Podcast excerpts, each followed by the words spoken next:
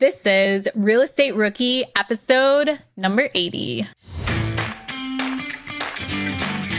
My name is Ashley Kerr, and I am here with my co host, Tony Robinson.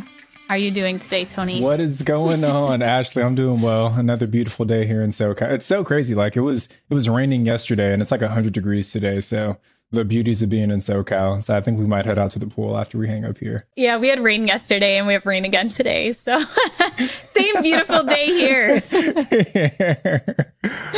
uh, well, what what do we got today, Ashley? What are we getting into? Okay, this one I'm really excited about because I feel like I never talk about property management anymore since I outsourced my property management, and I love it. I love talking about it.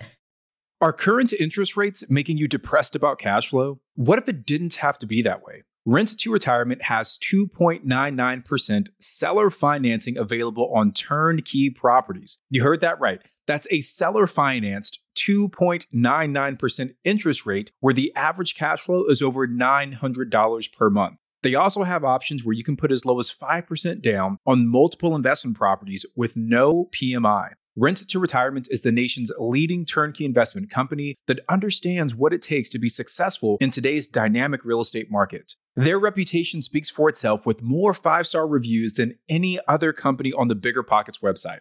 Rent to Retirement offers fully turnkey properties that are newly built or renovated, leased and managed, allowing you to invest with confidence in the markets that offer the best returns. To learn more, visit renttoretirement.com. That's rent T-O, retirement.com or text REI to 33777. Again, text REI to 33777.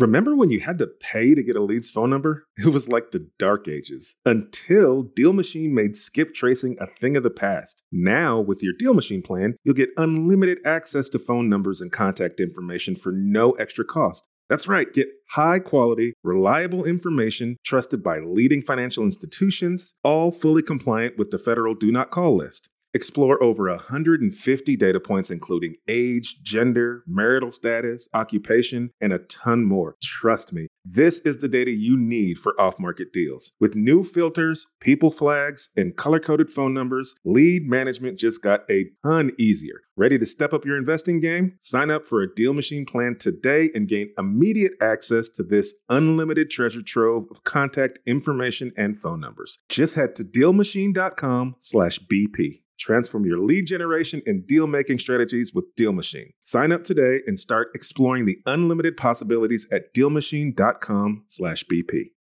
So today's question is from Facebook and it is from Bryan Parker. He says, Good evening, all. I'm new to the group and to real estate investing in general. I've been getting as much education as my time allows. I have a question about property management. How do property management companies handle maintenance? Do they fix the issue and submit invoices to the owner or withhold the amount from the monthly payments to the owner? Just not sure how this part works. I really have been enjoying the amount of comments and great ideas that are shared in this group. So if you guys haven't already, make sure you join the Real Estate Rookie Facebook group and leave us a question. And also you can interact with people like Bryan who need your advice and, um, or you can ask for advice in there. So thank you, Bryan, for leaving your question. Tony, you want to jump into this first, or do you want me to take it? Yeah. No, I'll kind of share my experience. So, for my long term rentals, I exclusively use a property manager. So, I, I never self manage any of my long term rentals. And the way that it worked for us is the property manager had a threshold for repairs. I want to say it was like, I don't know, 150 bucks or something around there where they could spend freely to complete repairs and maintenance on the property. Anything over that amount needed my or my partner's approval to proceed with. Typically, the way that it worked was if there was a, repair that needed to be had, the property manager, if it was below the threshold, they would just take care of it. And then they would deduct that from the rent that they collected from the tenant. It's like on our first property, the rent was fourteen fifty. If there was a repair during the month, that was fifty dollars then that rent collection would go down from 1450 to 1400 and then we would obviously get the balance minus their management fee if the expense was over their threshold they would contact us, let us know, hey, how do you want us to proceed? Most of the times we would ask them to get like a bid or two. Um, and then once the bid was selected, it would be the same process. The property manager would pay for it up front. Um, then they would get reimbursed by deducting it from the rent that they collected from the tenant. So that's how we had it set up for our properties. The property manager fronted it, and then they just deducted it from the rent that they collected on our behalf. Yeah, my property management company is somewhat similar, except it's a higher threshold. It's 500. Uh, if anything is over 500, they ask for my permission to go ahead and do the work or to allow a contractor to do the work. One thing I would say is if you're looking for a property management company, if you can find one that has software, which most do, it is really amazing because you can log into the software and you can see right away what the invoice looks like. So even though they're not actually physically sending you an invoice and they're taking it out of your rent, you can log into your portal and you can see, okay, for my expenses this month, they deducted $123 as a, a maintenance expense. And you just click on it and then up comes your invoice as to here's the unit it was done on, here's what the repairs were, maybe there was labor, sales tax, and you can see all that broken down. For remodels or rehabs during turnovers, the company has usually asked me to pay them, send the funds in before they start the work. So these are typical for big dollar amounts, you know, maybe over a thousand dollars, where, you know, maybe we're doing new flooring, paint, and it can be a couple thousand dollars. They'll ask for that upfront before they actually start the work on the property. So that is one time where they have actually invoiced me. And I really like the process they do for those turnovers if there's remodels that are required because they go through and they do a full estimate, a full workup of what it's going to cost and send it to you along with photos. So you can go through everything. I mean, they charge you for everything, of course. So you can even see like there's a garbage bag charge. This is how much they're going to charge. And then from there, you have the ability to go through and break down that estimate. Like, okay, so the doorknobs, I'm not going to replace the doorknobs. I don't care if they're brass and you know now they should be silver or something whatever. You can go through and you can take things off. Like i'm not ready to upgrade the flooring to vinyl plank yet. Take that off. Or if you know you can get that done cheaper you can also say you know what? Do these things. I'm having somebody else do this part. So that's a great option. Then you approve the request uh, deny you sign electronically. And then once they get that back, they go ahead and they start work after you've sent your money. And you can also send your money in through the online portal too. So those are great options to have. You brought up a good point, Ashley, about being able to source your own person to do the work as well. If it was a bigger expense, my PM would always say, here's the person that we recommend. If you have someone else, like let us know and we can coordinate with them as well.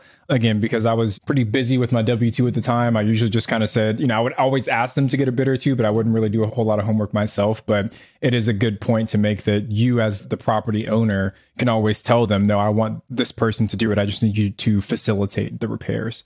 I guess one question for you, Ashley, like, have you ever been in a situation where they maybe you felt like they overcharged you for something? I know it's happened to me before. I'm, I'm curious if you've seen something like that. Yeah, I for the typical maintenance that they do that small dollar amounts that they don't even ask i don't even scrutinize over it because it's so convenient for me to have them do it. Even if it's maybe costing me more than it would if i called the plumber and got him to come out there. But it's just a if it's under $200 and i'm saving you know $30 it's it's not something i scrutinize over. But when you get up to thousands and thousands of dollars I definitely scrutinize. And there's been times they've gone and done a full bid. And I will say, you know what? I actually have someone else who's going to do the whole thing. And I don't even use them for it at all because it was such a high dollar amount and way more than what the other estimate was. So that's where I do really scrutinize and look and see because they do have an advantage that they are convenient and they have access to the property, they know the property and things like that. Yeah, but like you said, they're going to charge a premium for that convenience, right? Like your property managers will probably charge more than the local handyman, tradesperson, whoever it is.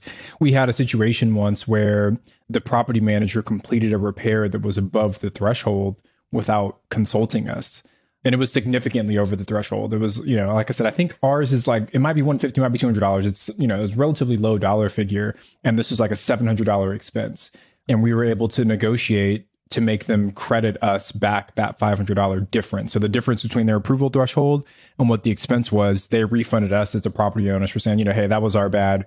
We didn't communicate this repair with you before it happened. So just a little tidbit if that ever happens to some of the other owners, you, you should be able to leverage that part of your contract. Yeah. And just to give some advice too, if there's anyone that's thinking of switching from being self managing to using property management, it's not always about the property management company. It's also about how to be a good landlord too and how to work with the property management company. I have been a bad, bad landlord for the property management company to deal with. I'm sure the property managers hated me so much some days, but I it has taken me so hard to learn and I feel like I'm finally learning and adjusting, but timely responses because yes, they send you things they need decisions on that you want to think about. Like, okay, should I go and get another bid on this? Or like I got one recently is there is this problem tenant. We do this with them. Do we do this with them? Do we do this with them? And I just, I don't want to make that decision. So I him and haw on it, but I've learned that, okay, quickly responses, things get done. And if you are going to go out and get bids on different things, be upfront with your property manager don't send them there to do the whole estimate, do the bid, have a guy lined up, and then you say, oh, you know what, I'm going to go get other bids.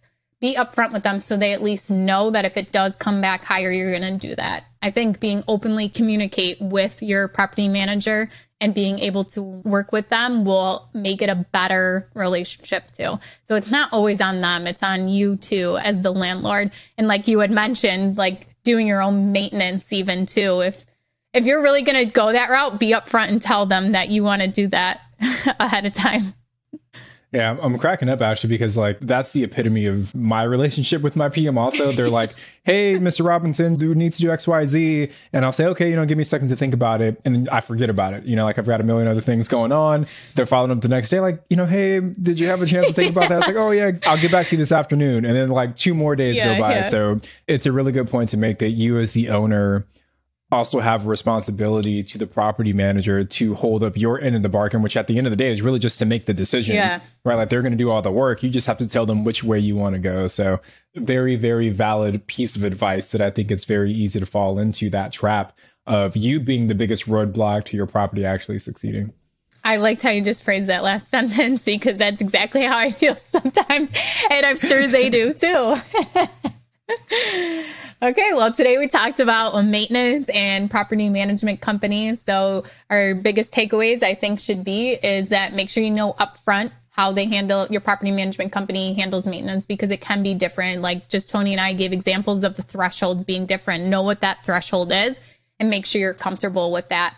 And also, if you do need to put money in, how does that money be sent to the PM? If they're taking it out of your cash flow, how can you look at what they're actually taking out and seeing the invoices? And then also being a good landlord and making those decisions in a timely manner. Is there anything else you wanted to add, Tony?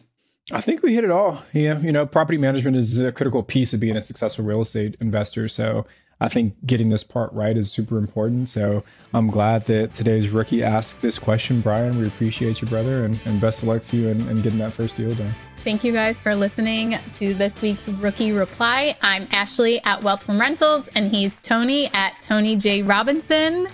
Thank you guys for listening, and we will be back on Wednesday.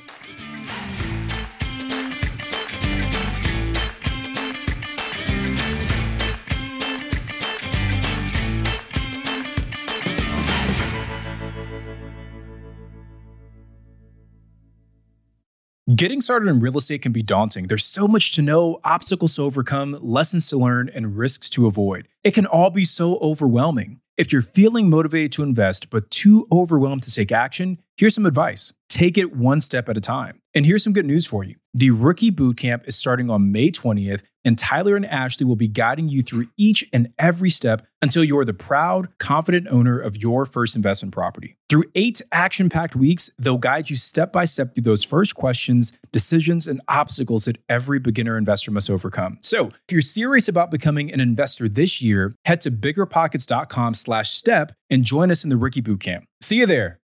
The content of this podcast is for informational purposes only. Past performance is not indicative of future results, and all host and participant opinions are their own. Investment in any asset, real estate included, involves risk. Use your best judgment and consult with qualified advisors before investing. Only risk capital you can afford to lose. Bigger Pockets LLC disclaims all liability for direct, indirect, consequential, or other damages arising from reliance upon information presented in this podcast.